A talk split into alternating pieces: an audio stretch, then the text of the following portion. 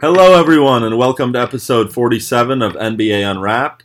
I'm Corbin Weinerman, and I have some good news and some bad news for you guys. Good news is there's a lot of stuff that's been going on around the NBA, a lot of topics to talk about, some topics I really want to get into and discuss. Bad news is Christian and Perry aren't here to discuss them with me. Well, at least we hope it's bad news, depending on how you feel about them. But regardless, you're stuck with me for this podcast, so I'm going to try to make it as interesting and fun as possible. But before I get into everything, I just want to remind you all to go ahead and follow us on Twitter at NBA Unwrapped. You can follow me on Twitter at Corbin Unwrapped. And even though they aren't here, I'll still give them a shout out. Go ahead and follow Perry on Twitter at Perry Aston, Christian on Twitter at McGowan75. Also, make sure to listen to us either on podcast.com, on the Apple iTunes Podcast Network, or through the Pulse Podcast Network. They have their own app that you can go ahead and check out. If you're on the Apple iTunes Podcast app, please go ahead and give us a five star review. We'd really appreciate that. Also, we have our own website, unwrappedsports.com. If you haven't checked it out, go ahead and check that out. I'm doing most of the editing for most of the articles. We have a lot of really good writers that come in and give us some really good content. We got a few articles coming up every day right now. And if you're interested in writing for us, go ahead and either direct message me, Perry, Christian, or any of our Unwrapped podcast Twitter pages, and we'll be sure to get back to you and hope to have you on the team. Now, before I get into everything, and again, a lot of stuff to discuss, I want to end this podcast having kind of a Lakers centric discussion about who's to blame for everything that's gone wrong throughout the season. But before I get into all of that, I just want to have a brief little message from one of our sponsors. Have you been searching for the best ticket deals around? Well, look no further. With TixBlitz, the price you see is the price you pay. And TixBlitz just happens to have over $6 billion in ticket inventory just waiting for you. They absolutely mean it when they say every ticket, every venue, everywhere. And you can save even more with promo code PULSE in all caps to save you 5% off your total purchase. Just go to TixBlitz.com and click the search bar. Search events based on your geographic location pick the show you want, and bam, it's showtime. Sporting events, Broadway shows, concerts, and more with TixBlitz.com. And while you're there, be sure to sign up for the email newsletter so you can stay up to date on the latest news and savings with TixBlitz. That's TixBlitz.com. T I X B L I T Z.com. Every ticket, every venue, everywhere. All right, so let's just get right into everything that's been going on. Earlier tonight, I'm recording this on Monday night. Earlier tonight, Russell Westbrook got into an altercation with one of the Utah Jazz fans. The Thunder ended up winning this game, but while Westbrook was on the bench during the game, one of the Utah Jazz fans reportedly yelled at Russell Westbrook something along the lines of, get down on your knees like you're used to, which very disrespectful towards Russell Westbrook. Westbrook retaliated by, and this was caught on camera, Russell Westbrook saying to the Jazz fan and his wife, quote, I will F you up. I will F you up and your wife up. That is not a good look for Russell Westbrook. I know that the fan was completely out of line saying what he said, but Russell Westbrook has to know that everything that he does is being watched. That Jazz fan is going to go home Nobody's going to know who he was. They're going to know some Jazz fans said something to Russell Westbrook, but they're not going to know not going to know who it was. Russell Westbrook, they saw this happen. Everyone saw what he said, heard it. It was recorded. Everyone can see the video. Just last year in the playoffs against the Utah Jazz, Russell Westbrook, as he was exiting for the locker room, yelled at a fan and attempted to knock the cell phone out of a different fan's hands and I believe that came either during or after the game six loss at the Utah Jazz, which knocked the Thunder out of the playoffs. I get that obviously fans should never be disrespectful towards players. It's one thing to root for your own team and to root against a different team and boo them. But when you start saying personal, hurtful sayings like what this Jazz fan said to Russell Westbrook, it shouldn't be tolerated. And that fan was supposedly warned and told that if he kept it up, he was going to get kicked out of the game. He should have been kicked out of the game immediately. But regardless, Russell Westbrook, what does that fan matter to him? Russell Westbrook, what does that fan matter to you?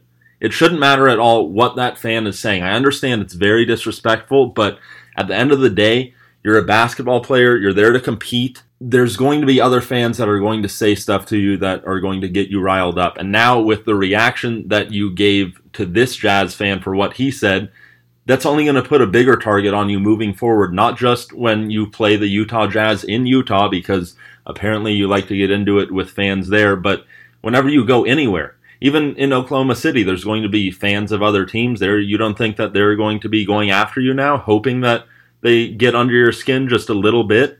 I just think Russell Westbrook, as a member of the NBA, as a player for the NBA, you need to be bigger than that and just realize that anything anyone says in the fans, it doesn't matter. And if it's really bugging you, don't retaliate, don't say anything to them. Just go to someone on the Thunder security staff, tell them what's going on, and they will handle the issue. They will make sure that that fan is dealt with the way that they should be, not being told how you, Russell Westbrook, are going to F them up and F their wife up. Russell Westbrook said in a post game interview that the fan's wife was also talking trash to Russell Westbrook as well. I don't I don't want to hear it. I don't want to whatever the excuse is, I don't want to hear it. You were threatening to assault a woman, and that's the bottom line. I don't care what she said to you. You threatened to assault her. And you said after the game and the post game press conference or back in the locker room that you would never physically assault a woman and you never had any domestic violence charges against you, which is true, and that you would never do such a thing. And I hope that that is the truth. And other than what you said tonight, there's nothing for me to think that you would ever harm a woman. But regardless, just you saying that puts you into such a bad light. And Russell Westbrook, he is one of my favorite players to watch in the NBA. I love how competitive he is every single day, every time he takes the floor. He is the most competitive player on the floor, regardless of who he's playing. One of the greatest work ethics in NBA history. But this sort of stuff, which has happened before, needs to stop. Do not continue to get into it with fans. It's not worth it. It paints a bad picture for you. And like I said, it just puts a bigger bullseye on your back for fans of other teams moving forward, hoping that they will be able to get a reaction out of you that's going to get under your skin and make it harder for you to compete at the level that you should be competing night in and night out. Let's move on to Lou Williams. Lou Williams passed Del Curry tonight in the Clippers game against the Celtics for the most career points ever off the bench with 11,148. Jamal Curry or Jamal Crawford, who is on the Phoenix Suns, is currently in third. He's a few hundred points behind. He should pass Del Curry, I would think. Maybe. I don't know. A few hundred points with 15 games left, maybe not. But regardless, Jamal Curry and Lou Williams, when I think of the best bench players, sixth men of all time, those are the two that really stand out to me. And Lou Williams, what he's been able to do with the Clippers has been extremely impressive. Last year and this year have probably been his two best years as an NBA player, and they both come off the bench. Last year, he was averaging, I think, around 22, 23 points a game. For the Clippers, he almost got all star consideration. This year, he's helping lead the Clippers, even if he isn't starting for them. He's helping lead them to, right now, they're in the seven seed in the West. They're really close to the six seed. I think a game back, if even that, of the six seed. They're firmly in the playoff picture and no one expected them to be in the playoff picture. But Lou Williams and everyone on the Clippers roster and the coaching staff, Doc Rivers' coaching staff needs a lot of credit as well. But they all deserve a lot of credit for everything they've been able to do. But Lou Williams has really been the catalyst, at least of the offense. Defensively, he doesn't do much, but offensively, he's a spark plug. He's a streaky shooter. Usually shoots around 40% from the field, but if he gets hot, it's pretty tough to stop him. So, congratulations to Lou Williams for becoming the all-time leading scorer off the bench. He deserves it. He's if not the best bench player of all time, then I would say top 2 right there with Jamal Crawford. Let's move on to the Toronto Raptors and the Cleveland Cavaliers who played today. The Cavaliers dismantled the Raptors in Cleveland, won by, I think the final score was 120, 126 to 101. But that wasn't the main story of the game. Main story of the game was at the end of the third quarter, Serge Ibaka was getting in position against Marquese Chriss for an inbounds pass from the other side of the court. Ball was launched across the court. There's a second left. Serge Ibaka was trying to get off a quick shot, and he kind of got tangled up with Marquese Chriss. Serge Ibaka fell to the floor. It looked like Marquese Chriss might have said something to Ibaka once Ibaka went down. Ibaka got up as Marquese Chriss was turning his back to Ibaka, and Ibaka grabbed Marquese Chriss by the throat for a second. He then let go, grabbed Chriss again, shoved him into the basket stanchion, and proceeded to throw a punch at him. Ibaka and Marquese Chriss both got ejected for their actions in the game. Marquese Chriss has been ejected from an NBA basketball game now three times. Serge Ibaka has eight times. ESPN was talking about how because Serge Ibaka is a repeat offender for getting into these altercations, he's been in a few before, that he is looking at a possible three to five game suspension going forward. I'd have to think Marquese Chriss isn't going to get a suspension. He didn't really do too much, at least physically. He might have provoked Serge Ibaka, but it's one thing to say something, it's another thing to do something. I was told all the time growing up sticks and stones may break my bones, but words will never hurt me. And that kind of applies to Russell Westbrook as well. But yeah, Serge Ibaka, I think he's got to be suspended at least for a few games. Even if he wasn't a repeat offender, uh, grabbing another NBA player by the neck, that's got to be an automatic suspension, multi game suspension. And then throwing the punch, you got to add a few more on top. So I'd think three to five game suspension at the minimum it could be more, it wouldn't surprise me. But as exciting as fights are sometimes in the NBA, it's not good to see. It's just not a good look. You don't want to see any NBA player get injured because of a fight. There's already so many ways that you can get injured playing any sport, especially basketball. You don't need another way for players to get injured. So I wanted to bring this up and just say that I really hope moving forward the NBA continues to have strict rules and punishments for any NBA players who do get into fights. I want to move on to James Dolan and the New York Knicks. So, James Dolan is the owner of the New York Knicks for anyone who doesn't know. James Dolan recently had a fan detained at Madison Square Garden during a New York Knicks game because the fan yelled at James Dolan that he should sell the team. That prompted James Dolan to have that fan detained. We're unsure if that fan has been banned from coming to any more New York Knicks games. But regardless, having a fan detained just because they yell their opinion at an owner is ridiculous. A Madison Square Garden employee issued a statement on the whole issue saying, quote, our policy is and will continue to be that if you are disrespectful to anyone in our venues, we will ask you not to return. I'm sorry, what is so disrespectful about telling an NBA owner who really should sell the team that they should sell the team? James Dolan has been, if not the worst owner in the NBA, one of the two or three worst owners in the NBA. And the more that I think about it, I think it's pretty clear he has been the worst owner when you consider everything that has gone around his ownership with the New York Knicks. Players don't like him Fans don't like him. The Knicks are playing in the largest market, not just in America, but in the world. And you have made them a laughing stock in the NBA for the better part of three decades. It's unacceptable.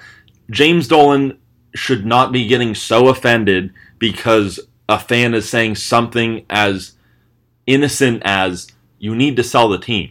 That fan is probably incredibly frustrated because They've been watching the New York Knicks for years, and the Knicks have done absolutely nothing. Furthest they've gone is the Eastern Conference semifinals when they had Carmelo Anthony. Carmelo Anthony and Amar'e Stoudemire, to a lesser degree, are really the two players that, the only two players that you can really say were at one point in their Knicks tenure superstar status. Amar'e Stoudemire was his first year after he signed from the Phoenix Suns in the 2010 offseason. So I know it's kind of hard to picture him as a superstar, but there was a time in his first season where he was still at superstar level. Carmelo Anthony, for a few years in New York, yeah, he was absolutely a bona fide superstar. They had another superstar, or at least superstar in waiting, in Kristaps Porzingis, but they decided to trade him for a cap relief for the hope and chance to try to sign two max level free agents this offseason when no max level free agent has signed there in I can't even remember the last time. It's been a very long time. And this, what's been going on with James Dolan, what he just did, that's not showing that this is a stable organization. That's not showing that this is an organization where if you're a max level player like Kevin Durant or Kyrie Irving, that you would want to go play here. I don't care how big of a market you're in in New York, you still need to be with a franchise that functions the right way and knows how to handle the organization and handle themselves. And if the man at the top, the owner, James Dolan, doesn't know how to handle himself, how can you have any faith in the rest of the organization? I I didn't see Kyrie Irving or Kevin Durant coming to New York, I don't think, before this happened, but this does not help the Knicks in any way. And it's just disappointing to see James Dolan be able to treat any fan like that. No fan should be treated that way when they pay using their hard-earned money to come to a game, especially for a game for a team that has just been awful this entire year and is not doing anything to try to make themselves better this year. No fan should be treated like that. And James Dolan, there's been talk on first take. Max Kellerman was talking about how the NBA should try to force him to sell because of this. I don't think the NBA is going to be able to force him to sell, but the NBA would be a lot better off if they could find someone to take James Dolan's place as the owner of the New York Knicks. And I'll leave it at that. Let's move on to the team that James Dolan traded his superstar in waiting Kristaps Porzingis to, the Dallas Mavericks. So the Dallas Mavericks are going to have enough cap space to sign a player to a max deal this offseason. It's rumored that they're going to be targeting Kemba Walker in free agency. I don't really like that potential signing. I think that if Kemba Walker were to end up on the Dallas Mavericks, yes, while Kemba Walker is a very good player and an all star player, although if he went to the Western Conference, I don't think he'd be making the all star team. He's a very good player, but pairing him with Luka Doncic and Kristaps Porzingis, mainly focusing on Luka Doncic, I think it's a terrible fit. It is a terrible fit. Luka Doncic is very special, and he's going to continue to be very special for at least the next 10 years, barring any catastrophic injury. But Luka Doncic is incredibly special with the ball in his hands. Kemba Walker needs the ball in his hands as well. He's a good shooter, he can spot up and shoot, but what makes him so special is his ability to create off the dribble for himself and to a lesser degree for others. I would say Luka Doncic is clearly a better playmaker for others than Kemba Walker. But look, Kemba Walker is a top top 10 point guard for sure. I wouldn't say top 5 point guard in the NBA, but there are so many great point guards in the NBA. He still probably does deserve a max contract. It's just with the Dallas Mavericks, I don't see it working out. I think that the Mavericks would be a lot better off, even if they can't attract any other max level free agent besides Kemba Walker. Just go out and add some depth to your roster. You already have Luka Doncic and Kristaps Porzingis. That's going to be as long as Porzingis comes back from his torn ACL healthy.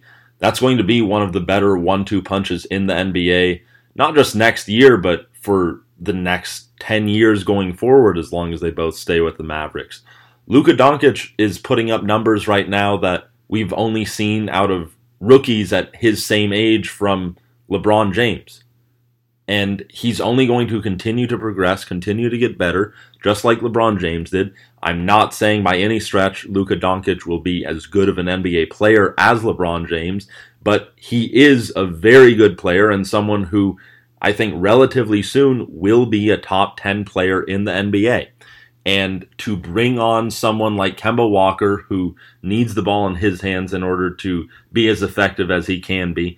I just think it's doing a disservice to Luka Doncic. Yes, you probably still make your team better somewhat as a whole and you can work out the lineups to where if Doncic and Kemba Walker are both playing 36 minutes a game, you only have them playing with each other for 24 minutes a game but that's still half of an NBA contest. And it's going to be a balancing act trying to figure out who's going to be handling the ball in which situations. So, for that reason, the Mavericks are much better off just holding off on Kemba Walker, maybe looking for some other max level player to come to Dallas. You never know who might be interested, especially with how good Luka Doncic has looked. But if you can't attract any max level free agents, that's okay. You have a really good nucleus in Kristaps Porzingis and Luka Doncic. Just fill out the rest of your team around them with players that make sense. Get a point guard who can play defense and doesn't necessarily need the ball in his hands. Luka Doncic can handle the ball on offense. Get a point guard who can shoot, space the floor, open the floor up for Luka Doncic. You have Kristaps Porzingis who can space the floor as well. You have a combo that should work really well together. Just get a lineup that can work well around them. That's the most important thing, not just attracting star pl- star power. Let's move on to the Boston Celtics. So Jaylen Brown, Boston Celtics forward, says that the Celtics team atmosphere is quote toxic. Celtics are currently battling for realistically they have a chance to end up as the three seed in the East. The Raptors and Bucks are both about five and a half, six games ahead of the Celtics, Pacers, and 76ers, who are all battling for the three seed. So, with about 15, 16 games left, it's going to be hard to catch them. But the Sixers and Pacers are tied for the three seed. They're a game and a half above the Boston Celtics right now. It's just been an odd year for the Celtics. They came into this season having so many expectations. I was one of the many people who thought that they were the clear favorites to come out of the East. I still would argue, talent wise, there is not another. Well, I'll take that back. The Sixers, talent wise, I think are right there with them after the additions of Jimmy Butler and Tobias Harris this season. But coming into the season, there was no team with anywhere near as much talent as the Boston Celtics. And I think that's kind of worked to their detriment in a sense because they have so many players. They're so deep, and they have so many players that could take on a much larger role than they do. But they try to make it work. Brad Stevens is trying to make it work for them.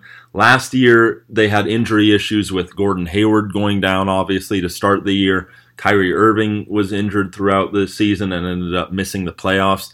And that allowed their young players to really shine and show what they were capable of. Now, going into this year, everyone was healthy. Gordon Hayward is still trying to work his way back from his horrible leg injury that he suffered at the beginning of last season, and he's looking more and more like himself with each game, but he's still clearly not back to 100%. That's been kind of a struggle for him, and just him being able to adapt to coming off of the bench, something he has never done before this year in his NBA career. Kyrie Irving trying to figure out how he can lead the Boston Celtics and how he can lead them to victories. That's something that he's been very vocal about his frustration with the team and how he just feels like they aren't meshing the way that they should and his frustration with just how do I get them to all work together as a unit with me and how do I fit into this whole puzzle piece because last year without me they played really well. They took the Cavs with LeBron James to game 7 in the NBA finals or Eastern Conference finals. And now this year, with even more talent, with Kyrie Irving and Gordon Hayward back, they're struggling. And there was a quote that Marcus Morris, the Celtics starting power forward, had after I forgot who it was the Celtics lost to, but they had just rattled off 10 wins in a row. They lost one game, and Marcus Morris, after the game, said something along the lines of, It's just not fun. We're just not having fun right now. That's a pretty alarming quote. You would think that if you've just won 10 games in a row, even if you did lose a game, you're still having fun. You're enjoy enjoying yourselves. Winning is supposed to be the thing that cures all. Winning in the Celtics case though, it seems like it's not curing all. They had a really good win against the Golden State Warriors and I'm going to get into the Warriors and if they should be concerned at all in a minute, but they follow that up with a win against the Kings, which is another impressive win in Sacramento. But it just seems like, for whatever reason, they're not meshing the way that they should. And I think a lot of it has to do with the fact that, as strange as it might sound, they just have too much talent and they can't figure out how to utilize that talent in ways where everyone stays happy, but it's also for the betterment of the team. And that's going to be the real issue going into the playoffs. Celtics, again, only a game and a half back of the three spot. It's really important to get at least the four seed because then you get home court advantage throughout the first round of the playoffs. If you can get the three seed, then you got an easier first round matchup because there's really five teams in the East.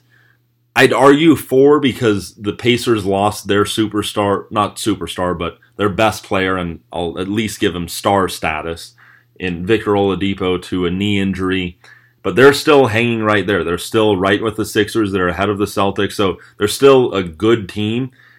It's important to get to that three spot because then you face the sixth best team in the Eastern Conference in the first round of the playoffs much better matchup than having a 4 or 5 matchup, whether it be against the 76ers or the Pacers. That three seed is really important, and Celtics only game and a half back, so they still have time to figure it out and get to that three seed, but it's going to take some work from everyone within that organization. Brad Stevens as well. He's a really good coach, but he's been under the microscope a little bit more this year than anyone expected. He had a great season last year but this year, just uh, it's just a combination of everything. I don't want to blame it on Brad Stevens. I don't want to blame it on any individual player, but just collectively, they need to figure themselves out. Let's move on to the Warriors. So I mentioned that the Celtics beat the Warriors. Very impressive win for the Celtics recently. Warriors just lost on Sunday night at home to the Phoenix Suns as a 17 point favorite. This was the second time in the last 20 years that a team had lost after being that big of a favorite. The other time was the Warriors a few years ago when they lost to the Lakers. And I know people are going to point out, oh, well, something must be wrong with the Warriors then if they're the only team that's lost when they've been that big of a favorite. But think about it for a second. How many teams have actually been that big of a favorite? You need to be a historically good team like the Warriors and then play a really bad team. How many historically good teams are there in any given year? Maybe one. And for the last five years, it's been the Warriors. So the fact that they're the only team that's lost after being a 17 point favorite and that they've done it twice in the last 20 years, that's not concerning to me. What is concerning to me is when you factor in the fact that, yes, they lost to the Suns at home, Suns being the worst team in the Western Conference. But before that, they had that 33 point loss to the Celtics at home earlier this month. In February, they lost by 22 points at the Portland Trailblazers. On Christmas Day, they lost by 26 points at home to the Lakers. That was when LeBron James strained his groin in the middle of it. Warriors cut it down to, I believe they got it to within two points. And then the Lakers, without LeBron James, were able to open it back up to a huge, huge deficit for the Warriors and ended up winning by 26 points. Two weeks before that Christmas Day loss, they lost by 20 points at home to the Raptors without Kawhi Leonard. In November, they lost by 28 points at home again to the Oklahoma City Thunder. Six days before that, they lost by 21 points in Houston. And one week before that, they lost at home by 23 points to the Milwaukee Bucks. It's incredible to think about all of these blowout losses that they have had, and except for the game in Houston and the game in Portland, all of these blowouts have been on their home court. I don't remember any blowouts. I think the Warriors had one or two 25 plus point losses in all of the other what four years that Steve Kerr has been the head coach before this year. And just this year alone, they have how many did I say? One, two, three, four, five, six, seven 20 point or more losses. Five of them coming at home. And then they just lost to the Suns at home as a 17 point favorite. The Suns loss, I'm not too concerned about. Even the best teams have an off game, even if it does come against the worst team in their conference. But the fact that they've had so many of these blowout losses, it's almost becoming like a trend for them. And yes, you could chalk it up to, well, they're bored. They've been to four straight NBA finals.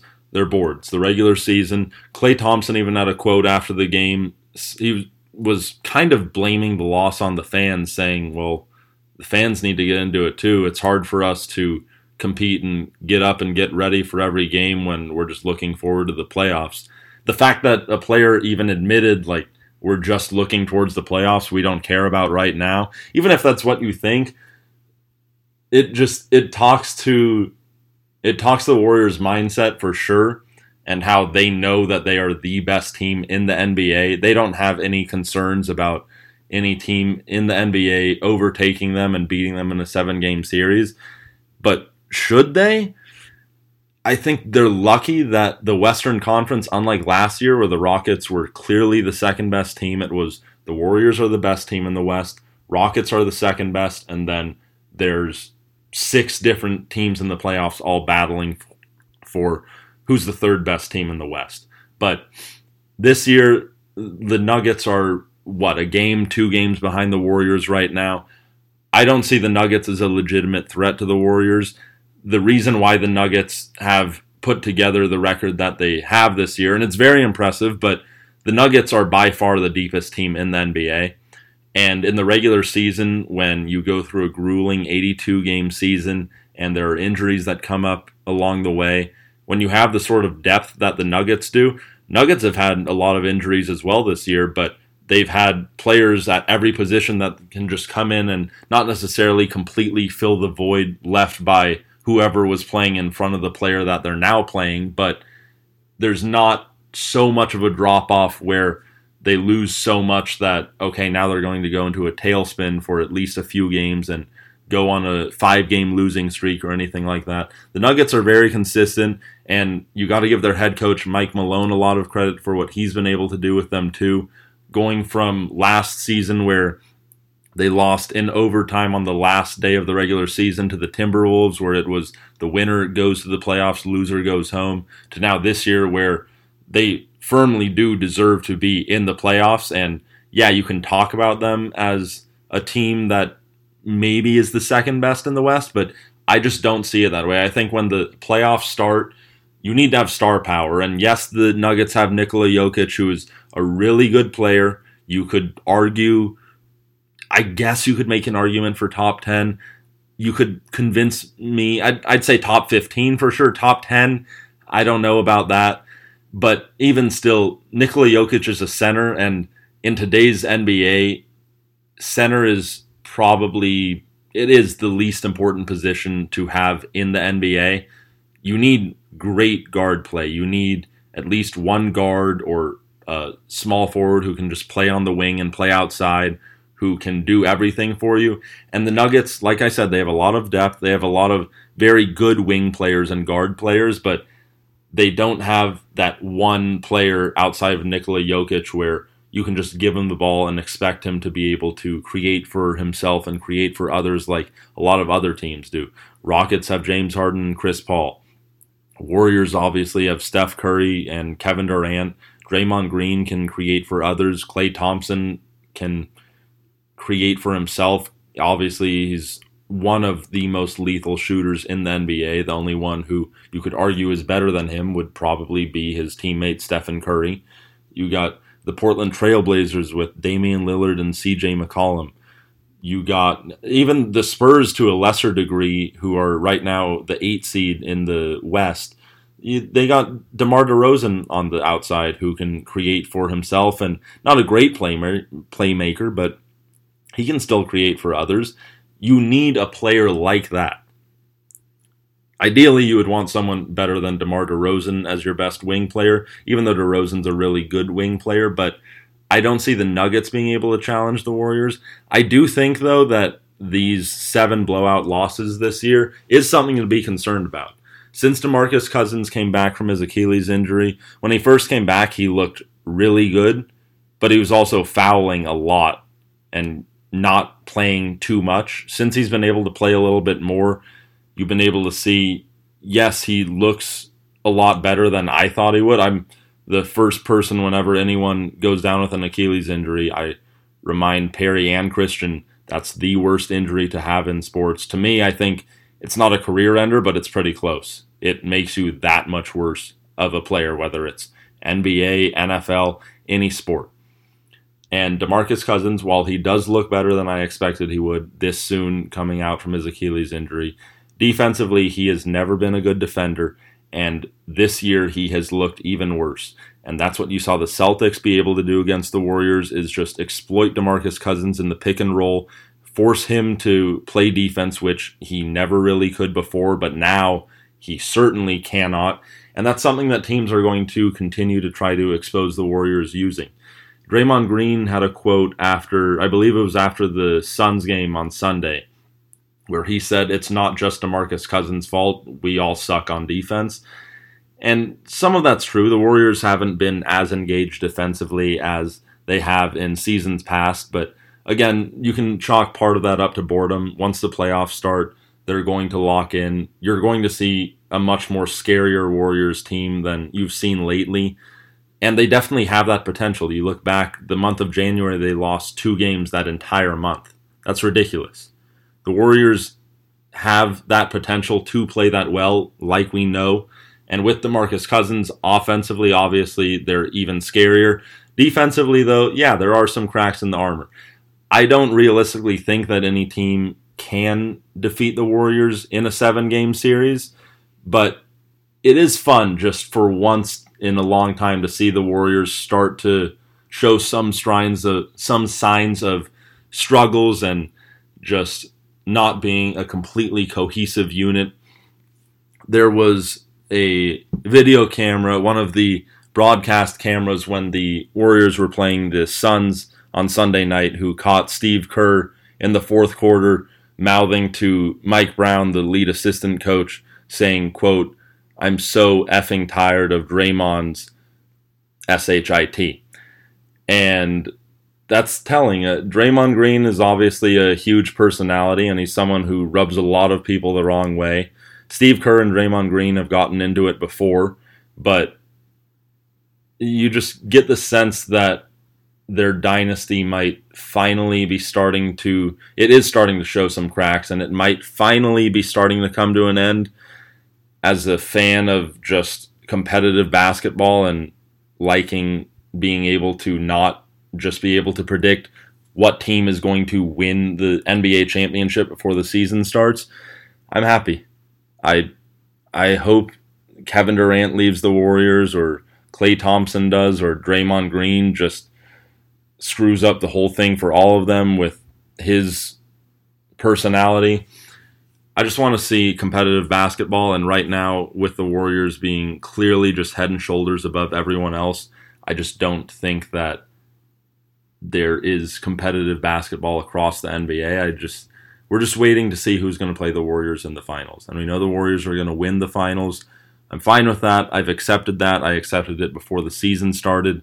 But after this year, please, please, NBA gods, break up the Warriors some way, somehow, and allow us to get back to being able to have fun discussions about who do you think is going to win the NBA title this year without knowing it's the Warriors. Okay, now I want to have a brief discussion about the MVP award and who I think is going to win it this season. So we've had discussions in the past, just a few podcasts ago. We talked about how Paul George, Giannis Antetokounmpo, and James Harden were the three clear front runners for the award.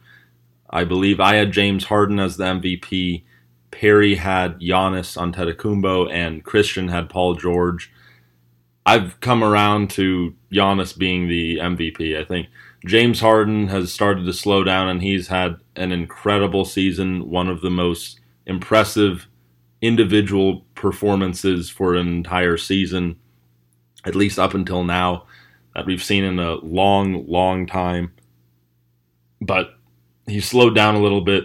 What Giannis has been able to do with the Bucks and getting them to the one seed. When you look at that team, yeah, there's definitely some talent there, but Giannis has just been unbelievable. He has the I believe he has 25 games this year of at least 25 points, 10 rebounds, and 5 assists. It's the third most in NBA history behind Russell Westbrook had 43 one year and LeBron James had 26 one year. But there's still 15, 16 games yet left, so Giannis will definitely surpass LeBron James. He's not going to catch Russell Westbrook, but it's just incredible what he's able to do. We talked about on a podcast a few episodes ago how Paul George could win MVP and Defensive Player of the Year award. Paul George has slowed down. He had an injury, and since he's come back, he just hasn't been the same Paul George that he was pre-injury this year. But Giannis is right there for MVP and Defensive Player of the Year too. I I feel more confident saying that he will be the MVP than Defensive Player of the Year. But Giannis is a six foot eleven freak. Six foot eleven. I don't know how long his wingspan is, but you look at what he looked like coming into the NBA when he was just skin and bones basically, but still very athletic and had a lot of potential, but was incredibly raw. He has completely polished his game to where he can do just about everything except shoot a jumper, especially a three point shot, even though that's been getting better. And if he is able to get even an average three point jump shot, oh my God, how do you stop that? He leads the league and I believe he has 18 times this year. He has grabbed a defensive rebound, gone coast to coast, and dunked it without passing it to anyone. I believe LeBron James is second in the NBA with six, and then Brandon Ingram has four. Giannis has 18 of them, 12 ahead of anyone else. It's unbelievable. His combination of quickness, his dribbling ability, his ability to facilitate for others, I think that's something that goes largely underappreciated with Giannis just because he's able to do so much other stuff so well. He's one of the top field goal percentage people in the NBA. Yes, free throw percentage and three point percentage he needs to work on, but he, just everything else. He does everything else so well, and being able to lead that Bucks roster, which is a good roster, but probably shouldn't be the one seed in the East. The Raptors, top to bottom, have a better roster. The Celtics, top to bottom, have a better roster. The Philadelphia 76ers, top to bottom, have a better roster. And yet the Bucks are still the number one seed, not just in the East, but in the NBA. And Giannis has been incredible this entire year. I am thoroughly impressed with everything that he has been able to do offensively and defensively. The Bucks played the Lakers, I believe it was two weekends ago in Los Angeles. It's a close game. The Bucks came out on top, but Giannis on top of doing everything for the Bucks offensively, he also guarded LeBron James. And LeBron James for his size is maybe the largest player in NBA history for a wing at his size. Giannis, LeBron tried backing him down. I remember two times when LeBron tried to back Giannis down and both times he could not get Giannis to budge, and LeBron had to shoot a fadeaway jumper. He missed both because as soon as he went to the fadeaway, Giannis and his freakishly long wingspan contested the shot, and nothing could happen. I think Giannis has separated himself from James Harden and Paul George, and he is the clear favorite now to win the MVP award, and he should win it. He deserves it. All right, so for the rest of this podcast, I want to talk pretty much exclusively about the Lakers. First, I wanted to just talk about some news and injury updates going on with the Lakers, and then I want to end this podcast discussing who's at fault at most for everything that's been going on with the Lakers and all of their struggles. So let's start on a good note. Lakers signed Andre Ingram to a 10 day contract.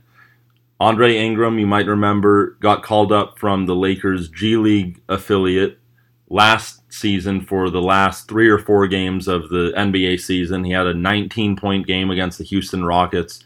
He is the G League all time leader in three point field goals made. I believe he has the highest three point percentage of any G League player ever, either. Andre Ingram is 33, 34 years old. He's not someone who's going to have a long career in the NBA, but it's nice to just see him be rewarded. The Lakers did this last year after it was very clear they weren't going to make the playoffs. They're doing it again this year. As disappointing as it is for them not to be in the playoffs, at least there's a minor bright side in being able to see Andre Ingram get called up. There was a video that the Lakers released showing Andre Ingram's reaction when he heard that he was getting called up to play with the Lakers it's a great video. If you guys haven't seen it, you should go out and look at it. It's on Bleacher Report if you want to see it there. Let's move on to a rumor regarding Kawhi Leonard. So, NBC Sports is reporting that Kawhi Leonard does not want to join LeBron on the Lakers this offseason. I could have told you that. I don't think this is really news. Why would Kawhi Leonard want to come join this circus that LeBron James has brought with him and kind of fueled the fires on? Kawhi Leonard is the last player in the NBA that wants any sort of drama. He keeps to himself. He's not very outgoing. He doesn't, it's not like he dislikes the media, but he doesn't really want the spotlight. It makes no sense for Kawhi Leonard to come to the Lakers. And honestly, once LeBron came to the Lakers, thinking it through more, it should have been pretty clear that Kawhi probably wasn't going to want to come to the Lakers. But after seeing everything that's happened this season, no, I wouldn't have made any sense. This isn't a surprise to me. Even for the most optimistic Laker fan, I don't see how you could convince yourself that Kawhi Leonard would want to come to the Lakers. He makes even less sense than Kevin Durant. I don't think Kevin Durant's coming either, but Kawhi Leonard, out of all of the max free agent targets, I would be most shocked if he ended up in purple and gold next season. Let's move on to some injury updates with the Lakers. So, Lonzo Ball is most likely done for the year. He had a grade three ankle sprain he suffered back in January against the Houston Rockets. At the time when he got injured, the Lakers training staff said that Lonzo Ball's recovery time would be four to six weeks and then he'd be back playing. I want to get into that a little bit more later on when I'm talking about who's to blame for the Lakers' issues they've had this year. Not saying that Lonzo Ball is the reason at all, just getting a little bit more into injuries and their training staff and how they seem to give a shorter timetable for their players to return than what actually ends up happening. A four to six week timetable for a grade three ankle sprain is not realistic at all. When he first had that injury, I said on this podcast, you're looking at more like a three month recovery timetable if you're lucky. It's what Reggie Jackson had about a three month recovery last year with the Pistons when he had a grade three ankle sprain. There was another player last year. Grade three ankle sprains are not common. It's a complete tear of the ligament in the ankle, and it's a tough injury to recover from. It's from what I've heard, very painful. A lot of rehab goes into it. You can elect to have surgery, but that involves putting some metal into your ankle to stabilize the ankle, or you can try to just rehab it on your own. Lonzo Ball looks like, well, so far he's just been trying to rehab it on his own.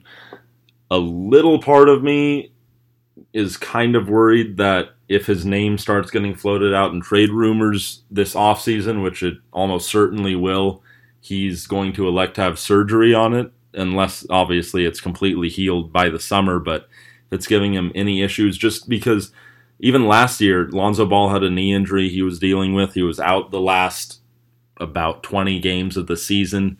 Tried to rehab it on his own. He didn't have surgery. And then even when the summer started, he still didn't have surgery. And halfway through the summer, once there were Kawhi Leonard rumors how the Lakers were at least potentially thinking of including Lonzo Ball in trade for Kawhi Leonard, all of a sudden he goes off and has surgery on his knee and oh well he's not healthy so that's going to be an issue for the Spurs if they're trying to make a trade involving him.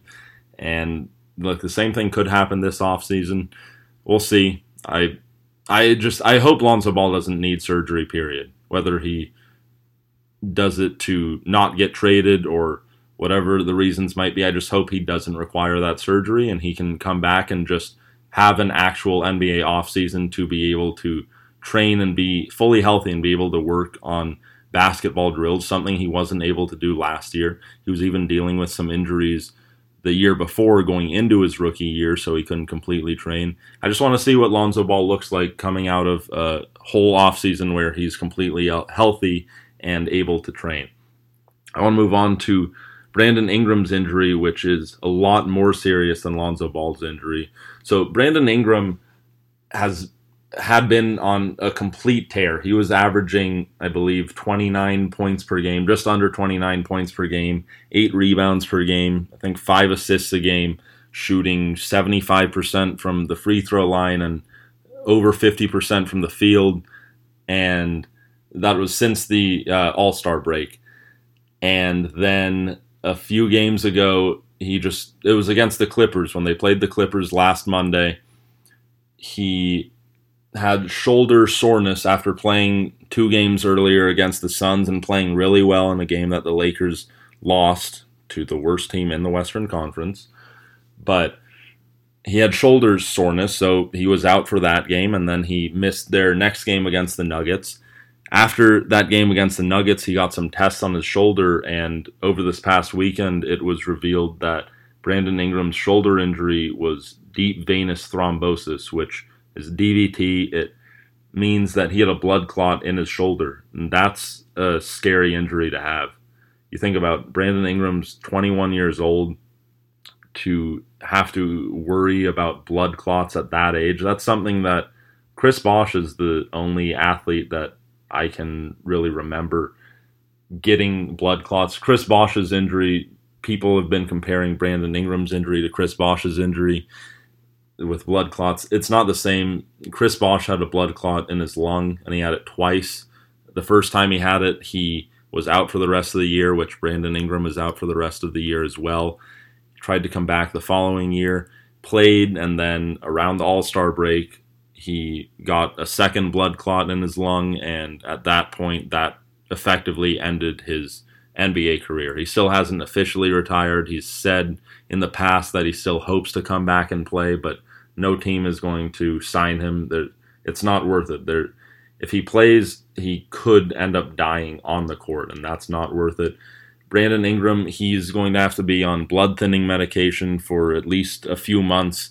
You cannot play basketball while you're on blood thinning medication because if you get cut, even if it's a minor cut, because you're on blood thinning medication, it can turn into something much more serious.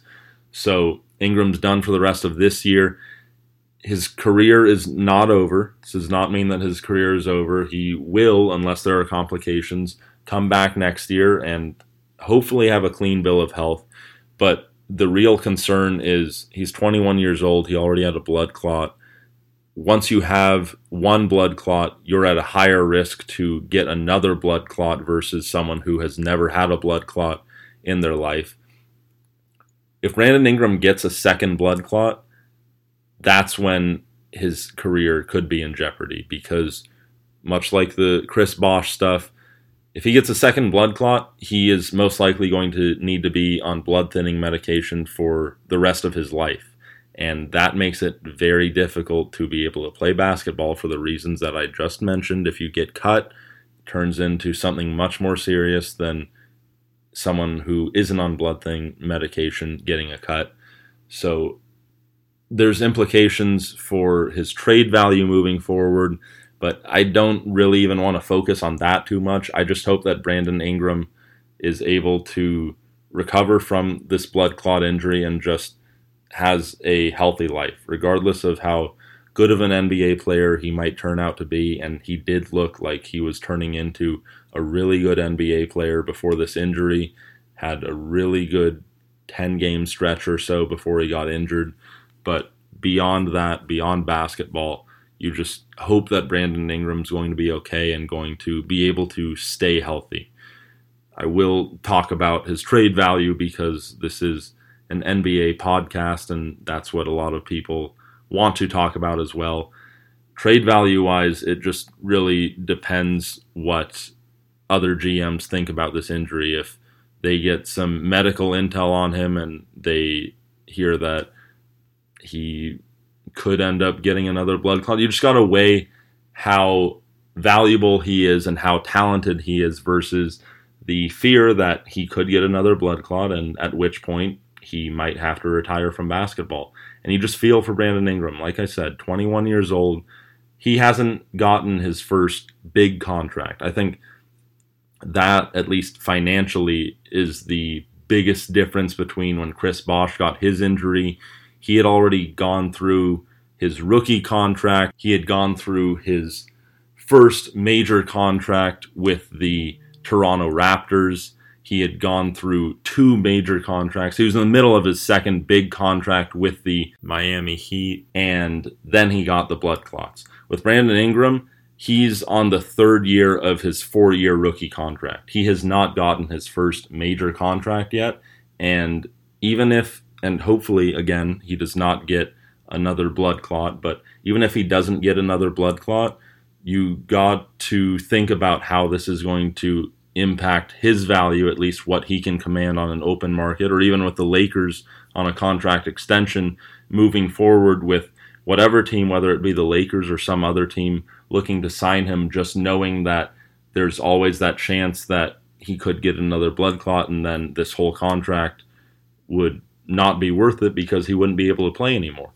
So I just I hope that he ends up being okay. I hope that he doesn't get another blood clot and that's the most important thing to take out of all of this.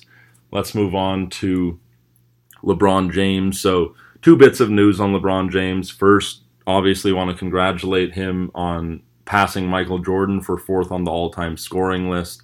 LeBron James, when he did pass him in the game against the Denver Nuggets last week, the Staples Center had a video commemorating this that moment, and that was in the first time out after he passed Michael Jordan. And LeBron James got a little emotional. He said after the game, Michael Jordan was the reason why he played basketball, and it was it was a good moment to have. It was one another just little light of positivity in a Lakers season that's otherwise just been disastrous. So you got to be able to celebrate those moments, even if he is on a struggling team and in a position that he probably never thought that he would be on. It's just nice to see that. And it's just congratulations to LeBron James for passing him. It's incredible. You think of LeBron James, me personally, I think of him first as a passer, second as a scorer, but he's the only player in NBA history to be top 10 in NBA in points scored and assists in his career passing Jordan for fourth all time. Jordan, you think of a scorer in the NBA, you think of Michael Jordan. So for LeBron James to pass him, very impressive and just well done, LeBron.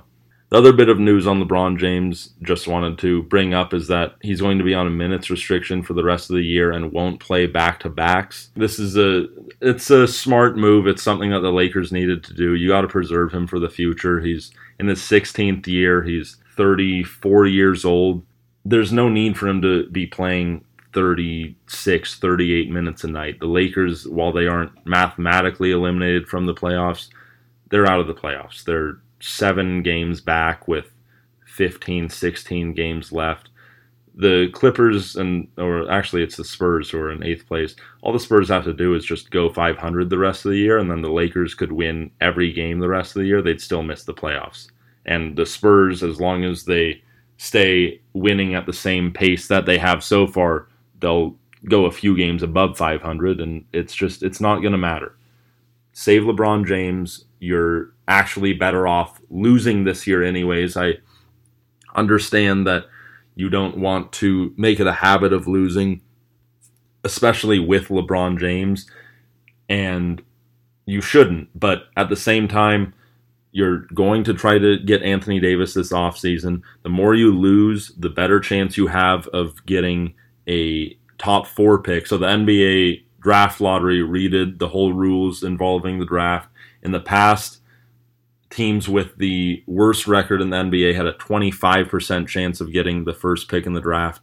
Now I believe it's the top three or top four or top four worst teams in the NBA that all have the same odds and it's lower around 14 15% chance of getting the number 1 pick and it actually favors teams kind of in the middle of the records that didn't make the playoffs so the 7th 8th worst team in the league they get a lot better odds the Lakers right now as it currently stands they have about a 4% chance of getting a top 4 pick in the NBA draft but realistically they could fall all the way down to the eighth worst record in the NBA, at which point they would have a 34% chance of getting a top four pick in the NBA draft.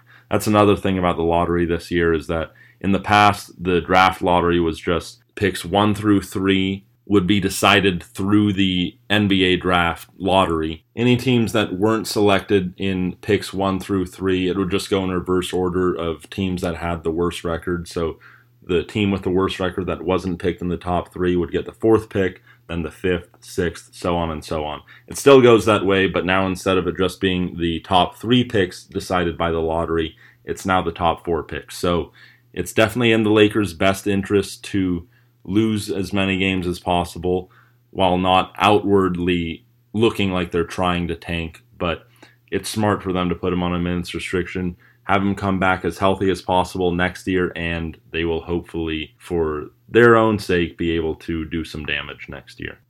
Now, I want to get into the last segment on this episode, just talking about the Lakers and assessing who's to blame for their struggles this year. So, let's start with the front office. It's a lot of stuff that they have done wrong in the past year, two years. Let's start off with just how it all kind of started when Magic Johnson and Rob Pelinka first were hired as president of basketball operations and general manager, respectively. So I believe this was even right before Rob Pelinka got hired as the GM. Magic Johnson had already been put in as the president of basketball operations. Jerry West at the time was still an advisor for the Golden State Warriors. His contract was running out. He had let it be known to the Lakers that he wanted to come back and be a part of their organization and work in the front office in some capacity. Magic Johnson and Jeannie Buss both had no interest in bringing him back. Jeannie Buss, there was a report at the time where she her thinking was something along the lines of Jerry West is kind of too old to help anymore, and we're trying to go into a more youthful movement with Magic Johnson and whoever he would end up bringing on as GM, which ended up being Rob Pelinka. So Jerry West wanted to come back to LA though, and since the Lakers didn't want him, he went to the Clippers. What are the Clippers doing right now? They are the seven seed in the West when this year was supposed to just be a year to rebuild and get a draft pick. Remember, the Clippers, if they don't, if they make the playoffs, they do not get their draft pick. It goes to the Boston Celtics. If they miss the playoffs, they get to keep their own draft pick. They traded away Tobias Harris, their best player, at the trade deadline, thinking, well, at least most of us were thinking, okay, that's going to be the end of the Clippers' playoff run. Like, it was cute that they were in it for this long, but they're going to bow out. They want to keep their draft pick. They have a lot of cap space moving forward. But somehow they have gotten even better since they traded Tobias Harris. And credit needs to go to Doc Rivers and his coaching staff, the players as well. But Jerry West, even if he doesn't have the title of general manager for the Los Angeles Clippers, you cannot seriously believe that he does not have his hand involved in every single move they make personnel wise. He was able to fleece the Lakers of Ivica Zubac for Mike Muscala. He had a really good trade with Tobias Harris, even though Harris is a really good player, trading him to the Sixers for Landry Shamet, who I think is going to be one of the better spot up shooters in the NBA for a long time moving forward. And they also got the Miami Heat's unprotected 2021 first round pick. So that was a very nice move for the Clippers and just not having Jerry West in the front office, I think I'm pretty confident that if Jerry West was in the front office, a lot of the mistakes that the Lakers front office has made since they decided not to hire him wouldn't have happened. And I guess just to continue kind of in chronological order, one of the mistakes that probably wouldn't have happened was Magic Johnson overruling the scouting department in last year's draft in last year's draft in the first round where the scouting department wanted the Lakers to go with either Omari Spellman or they had a few wings that they were interested in as well. There haven't been any reports on who those exact wings were. I would like to think one of them was probably Landry Shamet. He ended up going, I think, two picks after the Lakers to the Sixers. Magic Johnson wanted Mo Wagner, and he didn't want to listen to the scouting department, who told him to go with other players. Now, Mo Wagner had a career night against the Boston Celtics over the weekend, but overall, he just he hasn't gotten much playing time and so yeah, you can make the argument that well, we haven't even seen him that much, so how can you just decide that he's not worthy of that draft pick? But the fact that we haven't seen him much when the Lakers' center position, especially after the Zubac trade, has been so awful. But even before the Zubac trade, JaVale McGee was struggling. Tyson Chandler had been showing his age for a long time. And the fact that Wagner still could not get on the floor really spoke a lot about how he just was not ready. He he was not good enough at that time, and I still would argue at this time he should not be in a rotation for a playoff caliber team, which is what the Lakers thought that they were going to have this year. Now, again, with the 25th overall pick, you usually, if you're a playoff contender, that pick isn't going to be in your rotation, at least not in year one. But there were players, Landry Shamet being the most notable player that was available in that spot, that the Lakers scouting department was telling Magic Johnson, take a look at these players. He didn't want to pay the scouting department however much they pay the scouting department to scout players and then you don't take their advice when they've shown in the past that they are really good at what they do they're able to find Kyle Kuzma with the 27th pick in the draft, Josh Hart with the 30th, Ivica Zubac with the 34th pick in the draft, and still they just did not Magic Johnson did not want to listen to them. So that's disappointing. I'm not saying that Mo Wagner doesn't deserve to be in the NBA. I'm just saying that at that pick, there were better options, and it would have helped Magic Johnson. It would have helped this Lakers team if they had gone after a wing who could shoot. Mo Wagner can space the floor a little bit, but not a great shooter. Landry Shamet would have been a fantastic player to draft at number 25, but Magic, you didn't want him. You decided that you knew more about the players coming in from college basketball and international basketball than the team of scouts that you pay to specifically watch those players and decide who's going to be good and who's not.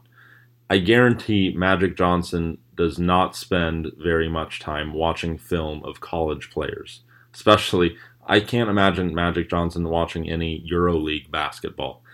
And it's just disappointing to see that he overruled the scouting department. But this is a smaller issue than the one I'm about to get to, which is letting Julius Randle and Brook Lopez go in free agency in order to sign JaVale McGee, Michael Beasley, and Lance Stephenson. So there was a report that came out earlier today from Bill Oram of the Athletic saying that the Lakers coaching staff, Luke Walton and the staff, pleaded with Magic Johnson to re sign Brook Lopez and Julius Randle after they signed LeBron James and how they thought that they would be a great fit together. And Magic Johnson was not having it. He didn't want to listen to them.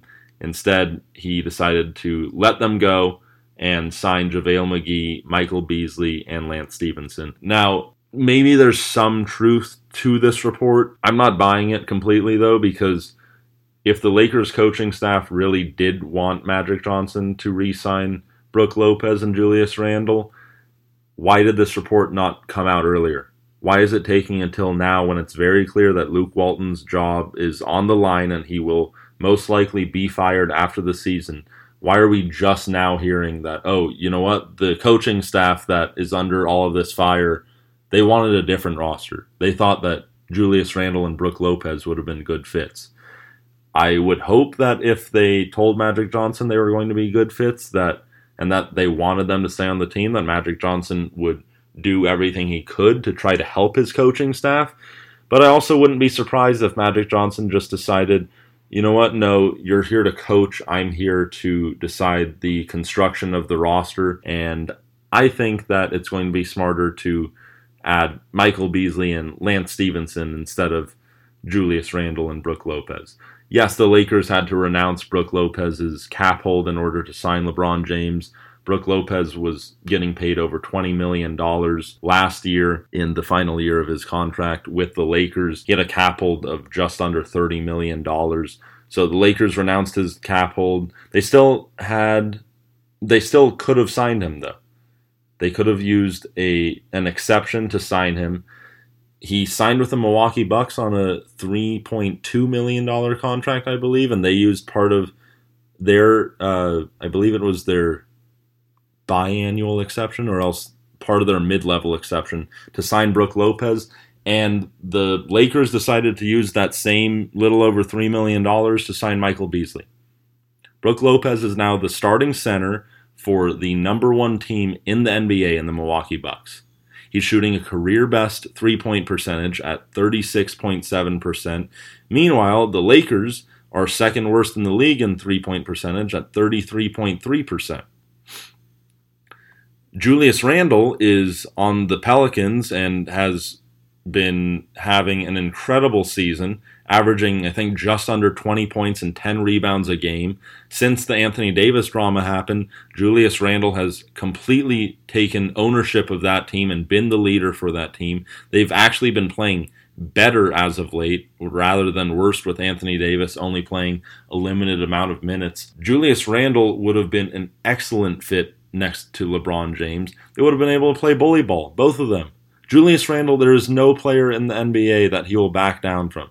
There, Julie, Joel Embiid is the one player that I can really think of that. Okay, Julius Randle will have a tough time shoving him around and out physicaling him, or what, whatever the word would be.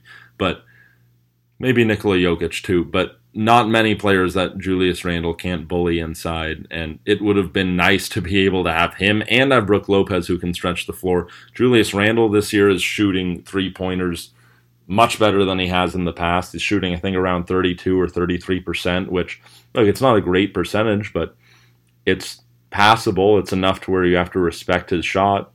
And that's something where I think Kyle Kuzma is shooting around the same percentage as Julius Randle. And Kuzma is a much different player than Julius Randle. You think of Kuzma, you think of someone who can shoot the three, even though he really can't, especially not this year. Julius Randle, though, he can do so much other stuff. The one negative with Julius Randle is that defensively this year, his interest defensively has just been non existent.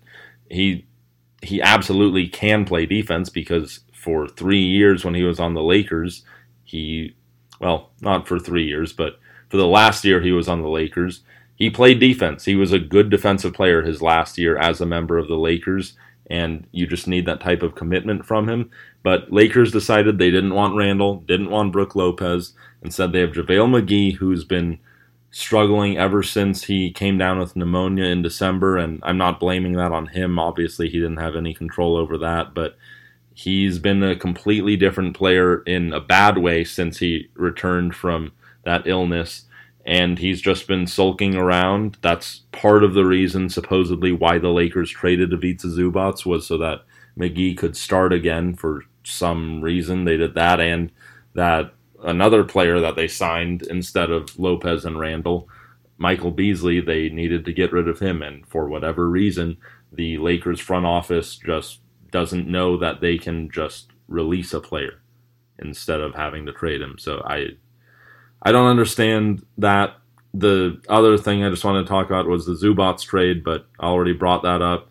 Just so many moves that could have worked out so much better. And not just that they didn't sign Julius Randle, it's that they didn't sign Julius Randle so that they could sign Rajon Rondo.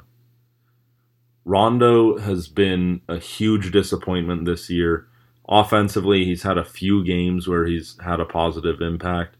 He's unfortunately and sadly one of the Lakers' best three point shooters on the year, at least percentage wise.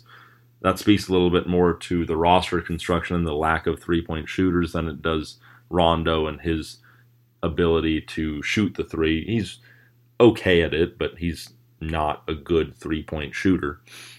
But defensively, Rondo has had no interest this entire year in playing any defense at all. The game against the Denver Nuggets last week, when the Lakers were down by 22, 24 points going into the second half, and Rondo just looked completely disinterested. Luke Walton had Alex Caruso, who's on a two way contract, play most of the second half instead of Rajon Rondo and he had a lot of other G League type players come in and play. It was basically the G Leaguers or second round picks from last year and LeBron James, and they came back. They cut it to within two points. The difference between Rondo and Alex Caruso, Caruso is not nearly as good of a basketball player as Rajon Rondo, but Caruso actually cared. He actually tried on defense, even though he's not a good defender. He worked his butt off to stay in front of his man. When he did get beat, he hustled to get back in front. And Rondo was not pleased that he wasn't getting much playing time. With about two minutes left in the game, he got up off of the Lakers bench and went walked over to some courtside seats in the stands about 10 seats away from the Lakers bench and just sat there for the last 2 minutes. And that was disgusting. I thought he should have just been cut immediately. There's no reason to have him on the team anymore. You the Lakers tried to sell everyone on the fact that oh Rondo's going to be this great mentor for Lonzo Ball. With the way Rondo's been acting this entire year, especially against the Nuggets, you really want him mentoring Lonzo Ball. And his play has not been good this year. Rondo's not coming back after this year. At least he better not be coming back what's the point of having him on the roster anymore? He does something that disrespectful to the organization to where he makes it known I don't want to sit near my teammates. I can't stand to be near my teammates or my coaching staff, so I'm going to go sit further away and just watch the game. That's disgusting. He should not be on the team anymore. He should have been cut. It's after March 1st, so the deadline to be cut by a team and then still be able to sign with another team for the playoffs has passed. So he wouldn't be able to showcase his skills and be able to drive up the his next contract for himself this offseason.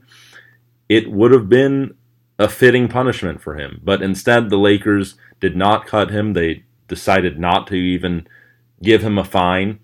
And that speaks again to just the lack of leadership and the ability to really think things through on the part of Magic Johnson and Rob Pelinka. Enough bashing for the time being with the front office. I want to move on to the coaching staff. I've been pretty adamant in past podcasts talking about this coaching staff and the disappointments that I've had with them. The two biggest ones has been the inconsistent and just frankly horrible rotation patterns that the coaching staff has had for their players. And then the fact that this coaching staff is the only staff in the league without a shooting coach.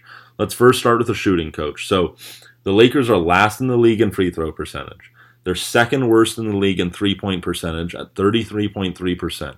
Only the Suns, who are the worst team in the Western Conference, are worse at 32.9%.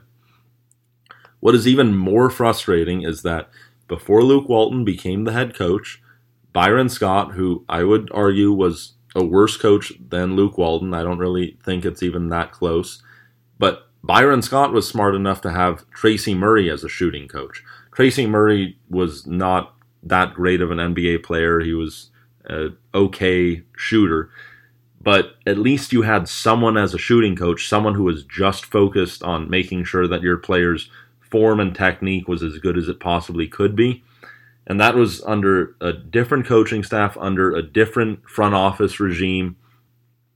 So the fact that Magic Johnson and Rob Pelinka took over in the front office, and they're supposed to be doing everything better than the past regime of Mitch Kupchak and Jim Buss, and yet they can't make sure that their coaching staff has someone as important as a shooting coach.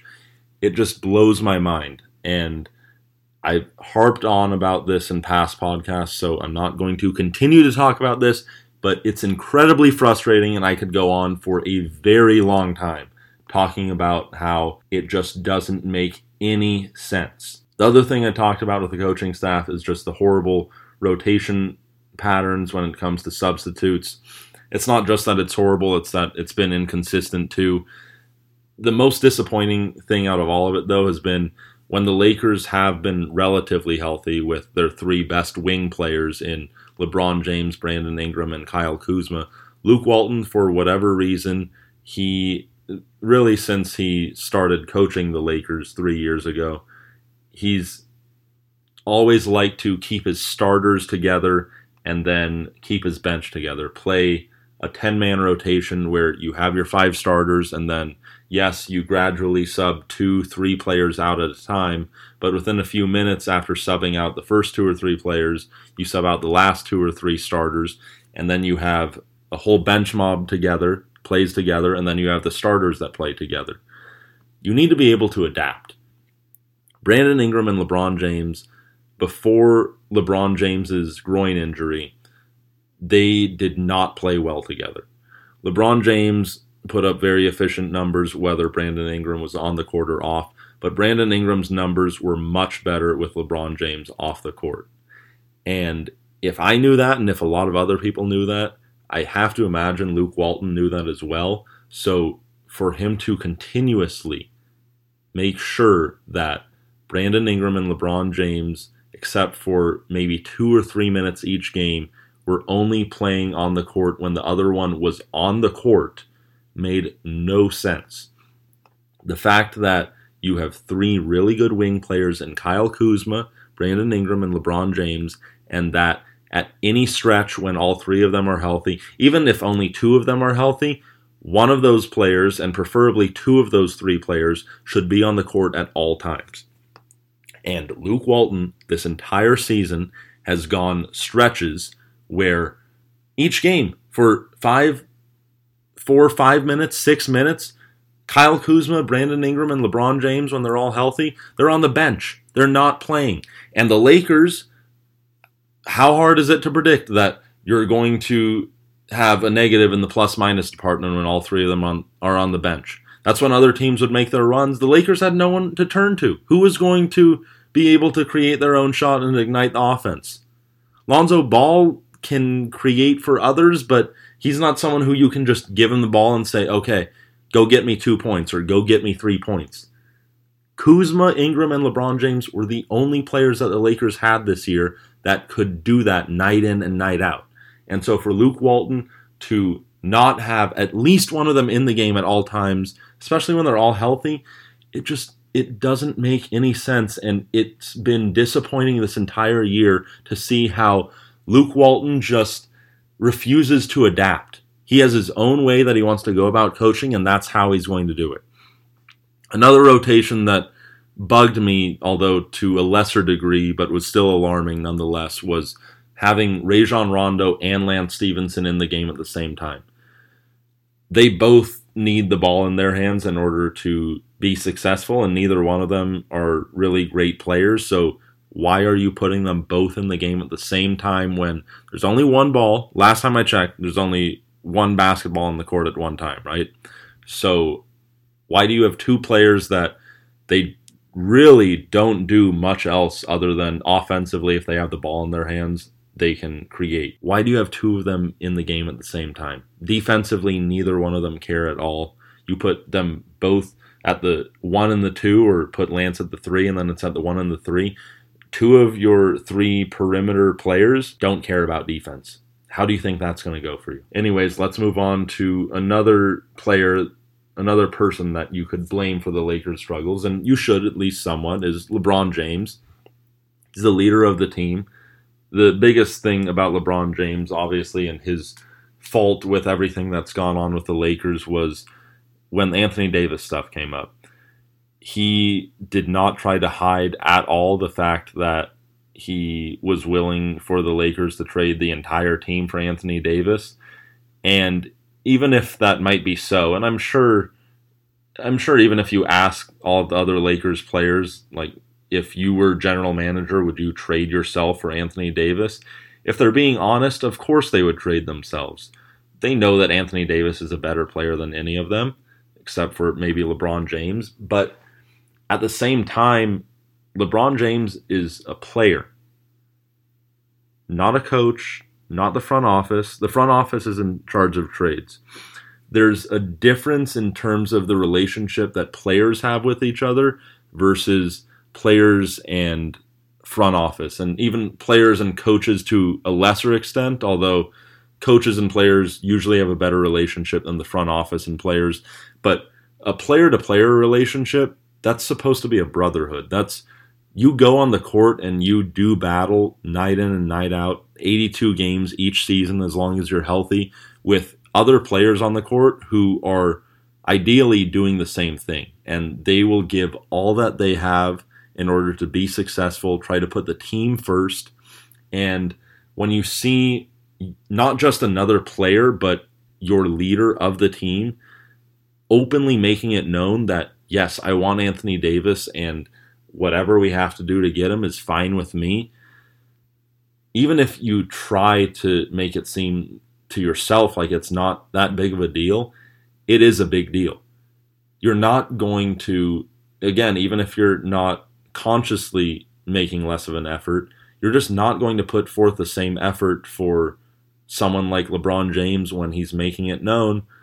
Yeah, you know what? You're disposable. Like, I'm fine with you leaving the team if that means I get someone else. That's when these issues really started. I mean, LeBron James, when he was injured, the Lakers were struggling, but somehow since he's come back from his injury with this Anthony Davis stuff, the Lakers have struggled even more now than they did before when LeBron James was still injured before this Anthony Davis stuff came out. And on top of the Anthony Davis stuff, just LeBron James as a leader in general, this season has been a huge disappointment for me being able to observe him up close and watch every game of his and listen to him in his post game interviews. There are so many post game interviews where if the Lakers win the game, LeBron James is happy talking about how he loves this team. He loves the team that he has. He feels like they're in a really good place. And then every time they lose, instead of him just taking ownership for the loss like a leader should, even if he thinks after a loss that he gave everything that he could and that it really was not his fault, you're the leader of the team. Your team loses, just take ownership Take ownership for the loss. Say it's on you. Even if you had an incredible game, it's on you for not getting the rest of your teammates ready mentally for this game. Even though they should be doing that themselves, you're the leader. You're the final one that goes through. You got to make sure everyone's ready. And he did not take ownership for that at all this year. Brandon Ingram even took more ownership than him. There were a few games where, after a loss that the Lakers shouldn't have lost, Brandon Ingram in the post game interviews would say how, yeah, you know what, put this one on me. Defensively, we sucked. My fault. I'm the heartbeat of our defense. Offensively, we didn't have a good game. My fault. I should have played better. It's on me. If I played better, we would have won. I didn't hear that once from LeBron James this entire year. And if he just took ownership instead of trying to find other players to blame, that's another way just to make your teammates play harder for you, and it's disappointing that he couldn't realize that. I want to move on to one other aspect of the Lakers season that definitely there's some blame that goes towards this injuries for why the Lakers are in the boat that they are right now. They were fourth place in the Western Conference on Christmas Day when LeBron James strained his groin. LeBron ended up missing about over a month, uh, I believe, before he came back from his groin injury, and the Lakers were six and twelve in his absence.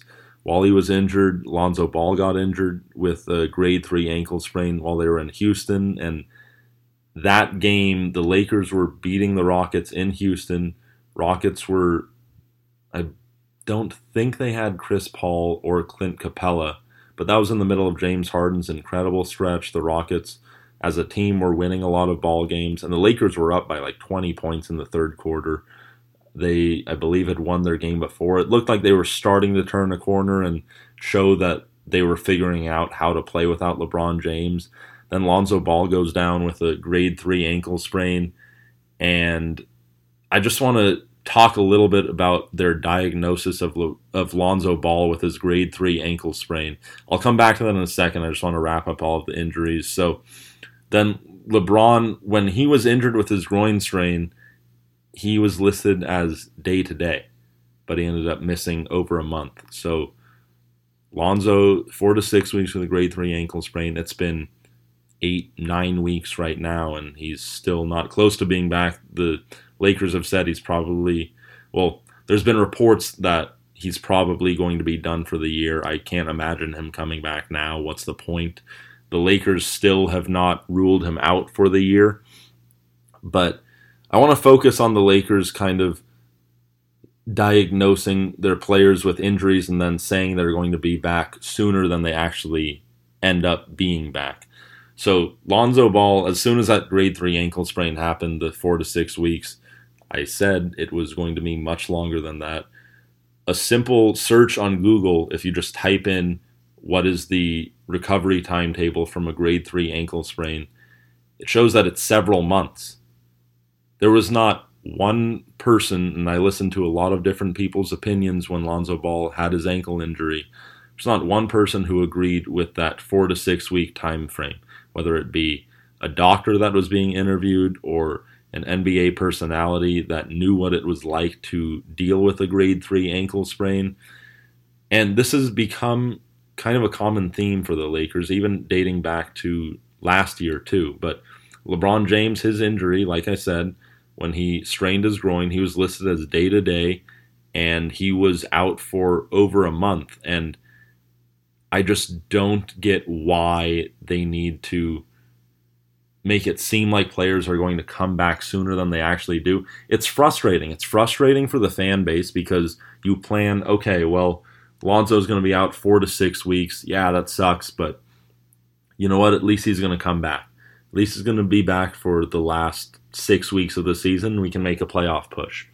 Same thing with LeBron James. Oh, well, it's just day to day, so he should be back soon. And then it becomes frustrating when the player, and it's not the player's fault that they're out longer than the timetable that was given, but they're out for longer than the timetable that was given, and fans start to get frustrated, thinking, "Well, why, why is he still not back?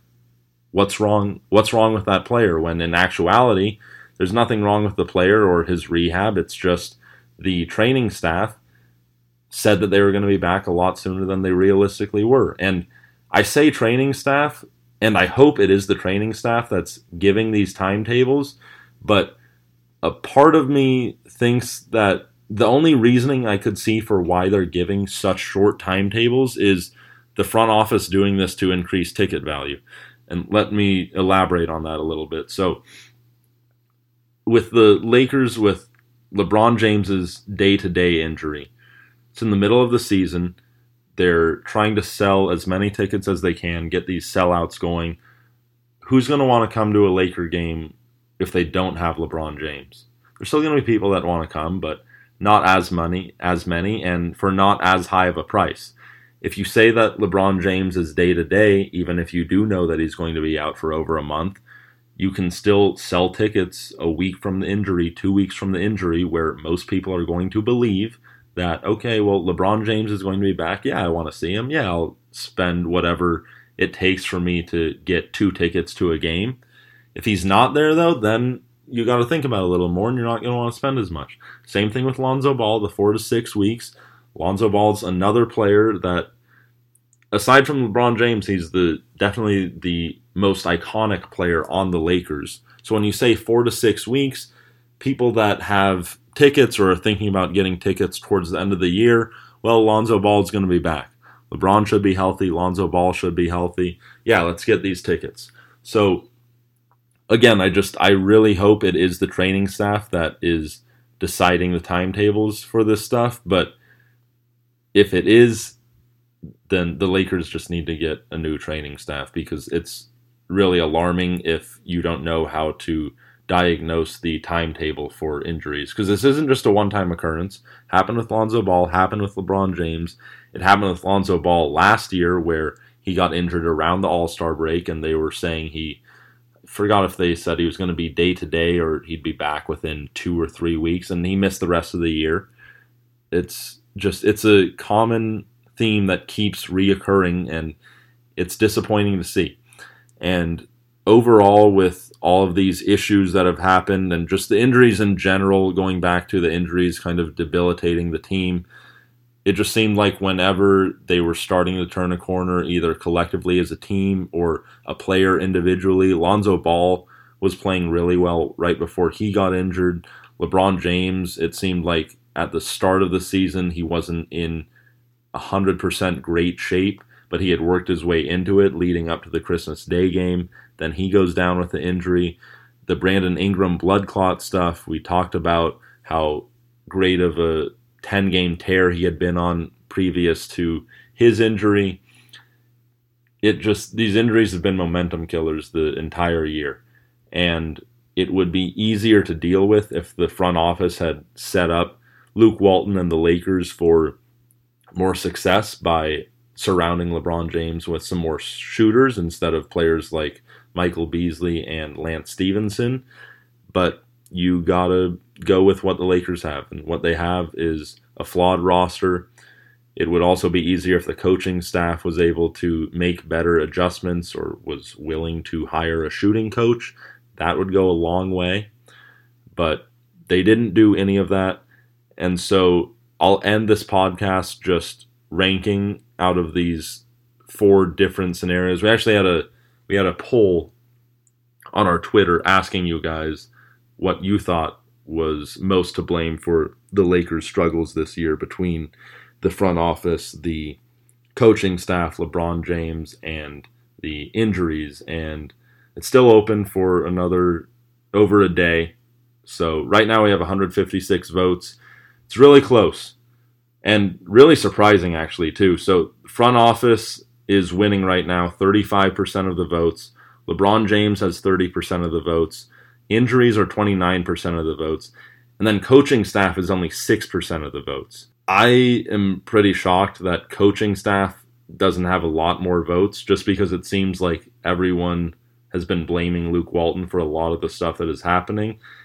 And I'd be curious if instead of we had said instead of us saying front office, if we had said Magic Johnson, how that would have changed because it seems like Magic Johnson can do no wrong with the Lakers. I get he won five championships with the Lakers back in the 80s. I get that he brought LeBron James to the Lakers or helped bring LeBron James to the Lakers. Although you could make an argument that LeBron was coming whether Magic was here or not, as long as the Lakers had someone even remotely competent in the decision making chair for the front office. But what's alarming to me is that it seems like it's going to take years of Magic Johnson continuing to make head scratching moves and moves that just don't make any sense before we start talking about if he should be on the hot seat. You think about the moves that he has made and how he has constructed this roster over last offseason and how he has handled everything with the failed Anthony Davis trade talks during this season.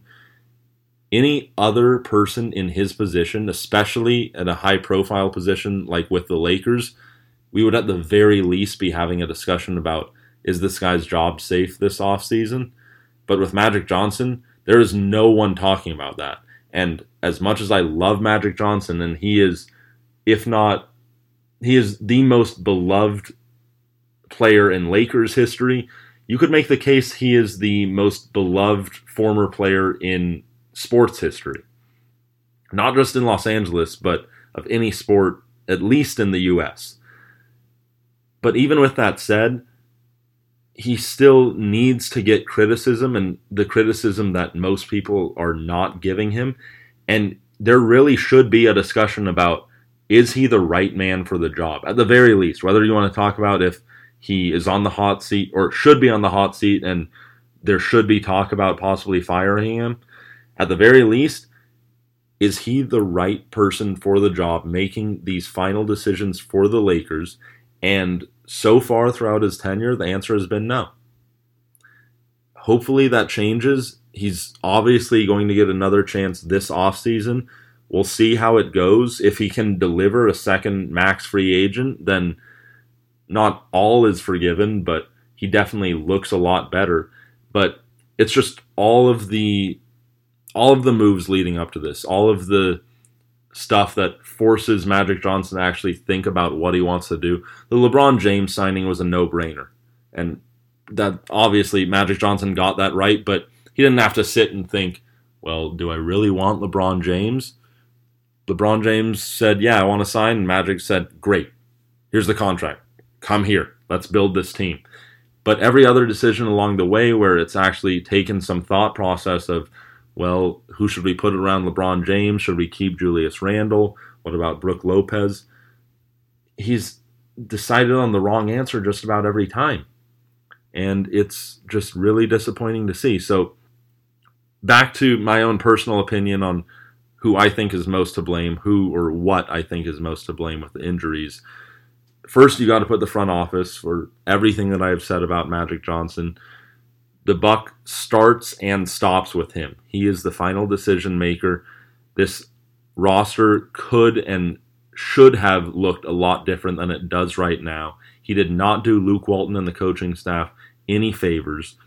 So I'm putting the blame first on Magic Johnson, Rob Pelinka, and the front office. After that, I'm going with LeBron James. LeBron James, just as a leader, it's been a disappointing season, and just the way that he handled the Anthony Davis stuff was just he could not have done a worse job of handling the Anthony Davis stuff.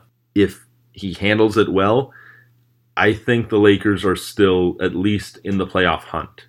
Not necessarily in eighth place right now, but they're within striking distance. And obviously, injuries with Brandon Ingram and Lonzo Ball. If the Brandon Ingram injury doesn't happen, then they probably have a realistic chance of making the playoffs if they're in striking distance right now. But with that Ingram injury, it just it would have been rough either way.